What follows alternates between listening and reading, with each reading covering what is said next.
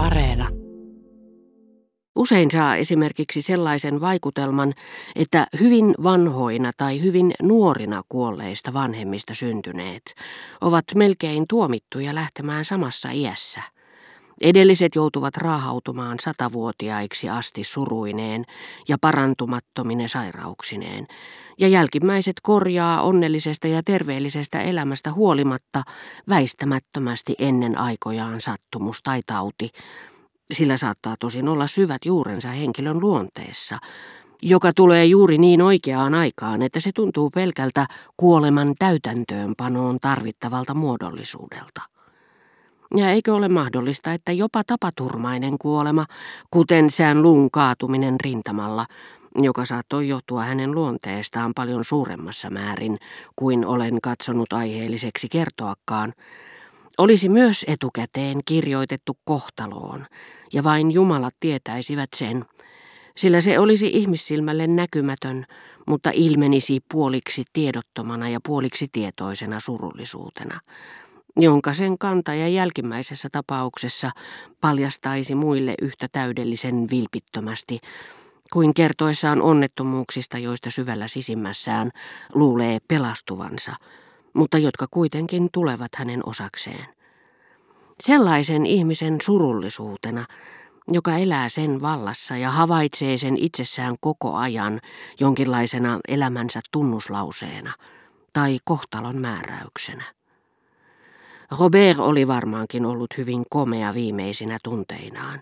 Hän, joka tässä elämässä aina, jopa istuessaan tai kävellessään salongin läpi, oli näyttänyt koettavan hillitä hyökkäyshalujaan, ja joka oli hymyllään kätkenyt kolmiomaisten kasvojensa takana lymyävän talttumattoman tahdon, oli vihdoinkin hyökännyt.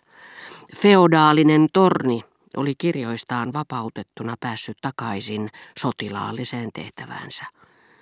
Kuolemassa tuo Germant oli enemmän itsensä, tai oikeastaan enemmän sukuaan, johon hän sulautui muuttuen vain yhdeksi Germantiksi, mikä näkyi vertauskuvallisesti hänen hautajaisissaan Combreen Saint-Hilairin kirkossa. Seinät oli peitetty mustilla verhoilla, joita vasten erottui suvun aateliskruunun alla punaisena ilman etunimen tai arvon kirjaimia pelkkä G, Germant. Hänestä oli kuolemassa jälleen tullut. Hautajaisia ei pidetty heti, ja niitä ennen minä kirjoitin Gilbertelle.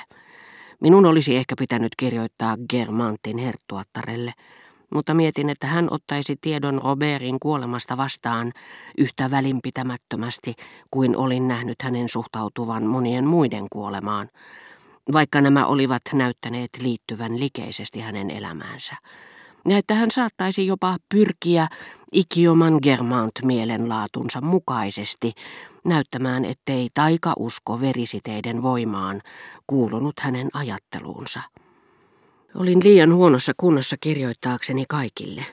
Olin muinoin luullut, että Herttuatar ja Robert pitivät toisistaan seurapiiri-ihmisten tavalla, eli yhteen joutuessaan vaihtoivat suloisia sanoja, jotka sillä hetkellä vastasivat heidän tunteitaan.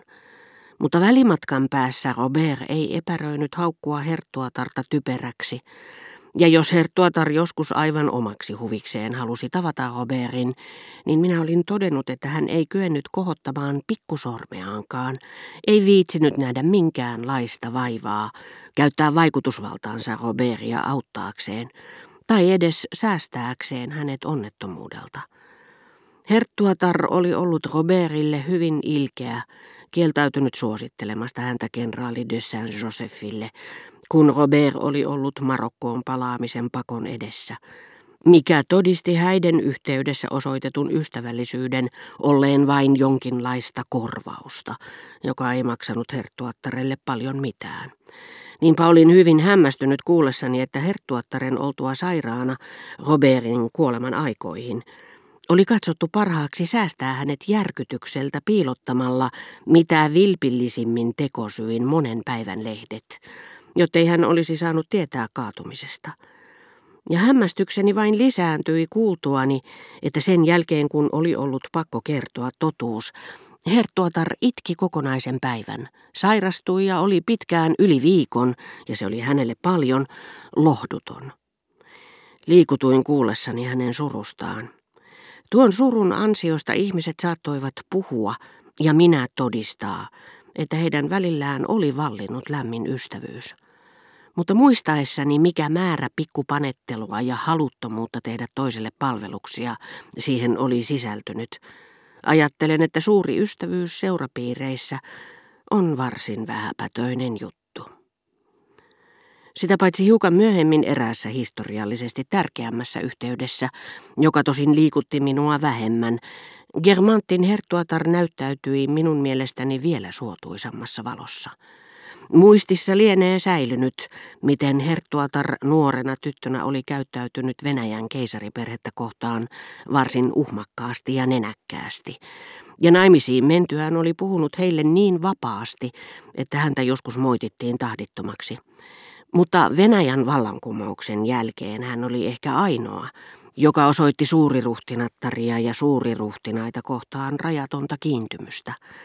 Vielä vuotta ennen sotaa hän oli ärsyttänyt pahasti suuriruhtinas Vladimirin puolisoa, nimittämällä aina Kreviter von Hohenfelsenia, suuriruhtinas Paavalin morganaattista vaimoa suuriruhtinatar Paavaliksi. Mutta silti heti Venäjän vallankumouksen puhjettua joutui meidän suurlähettiläämme paleolog, paleo, kuten häntä kutsuttiin diplomaattipiireissä, joilla on enemmän tai vähemmän henkevät lyhenteensä niin kuin muillakin, Germantin herttuattaren sähkeiden pommittamaksi, sillä herttuatar halusi kuulumisia suuriruhtinatar Maria Pavlovnasta. Ja hyvin pitkään tuo ruhtinatar sai ainoat myötätunnon ja kunnioituksen osoitukset juuri Germantin herttuattarelta. Sään luu aiheutti, jos nyt ei vallan kuolemallaan, niin ainakin sitä edeltävien viikkojen teoillaan paljon suurempaa surua kuin mitä Herttuatar tunsi. Nimittäin heti seuraavana päivänä sen jälkeen, kun olin illalla tavannut hänet, ja kahden vuorokauden kuluttua Charlyn uhkauksesta kostaa Morellille, olivat sään luun ponnistelut Morellin löytämiseksi tuottaneet tulosta. Ne olivat tuottaneet sellaisen tuloksen, että kenraali, jonka alaisuudessa Morellin olisi pitänyt palvella, oli huomannut tämän karanneen, järjestänyt etsinnät, pidättänyt Morellin ja kirjoittanut siitä sään luulle tiedoksi, ja myös pyytääkseen anteeksi, että joutui rankaisemaan henkilöä, josta sään luu oli kiinnostunut. Morel ei epäillytkään, etteikö pidätys olisi aiheutunut paroni de Charlyn kaunasta. Hän muisti paronin sanat, minä kostan vielä – Ajatteli, että tässä se kosto nyt tuli ja pyysi saada tehdä muutamia paljastuksia. Totta kai olen rintamakarkuri, hän ilmoitti, mutta onko minun vikani, jos minut on johdateltu huonoille teille? Sitten hän kertoili herra de Charlystä ja herra d'Argencourista, tämänkin kanssa hän oli riitaantunut, juttuja, jotka eivät koskeneet suoraan häntä itseään, mutta joita nuo herrat olivat rakkauden ja homouden aiheuttaman kaksinkertaisen avomielisyyden puuskissa hänelle kertoneet, minkä jälkeen sekä herra de Charlie että herra d'Argencourt pidätettiin.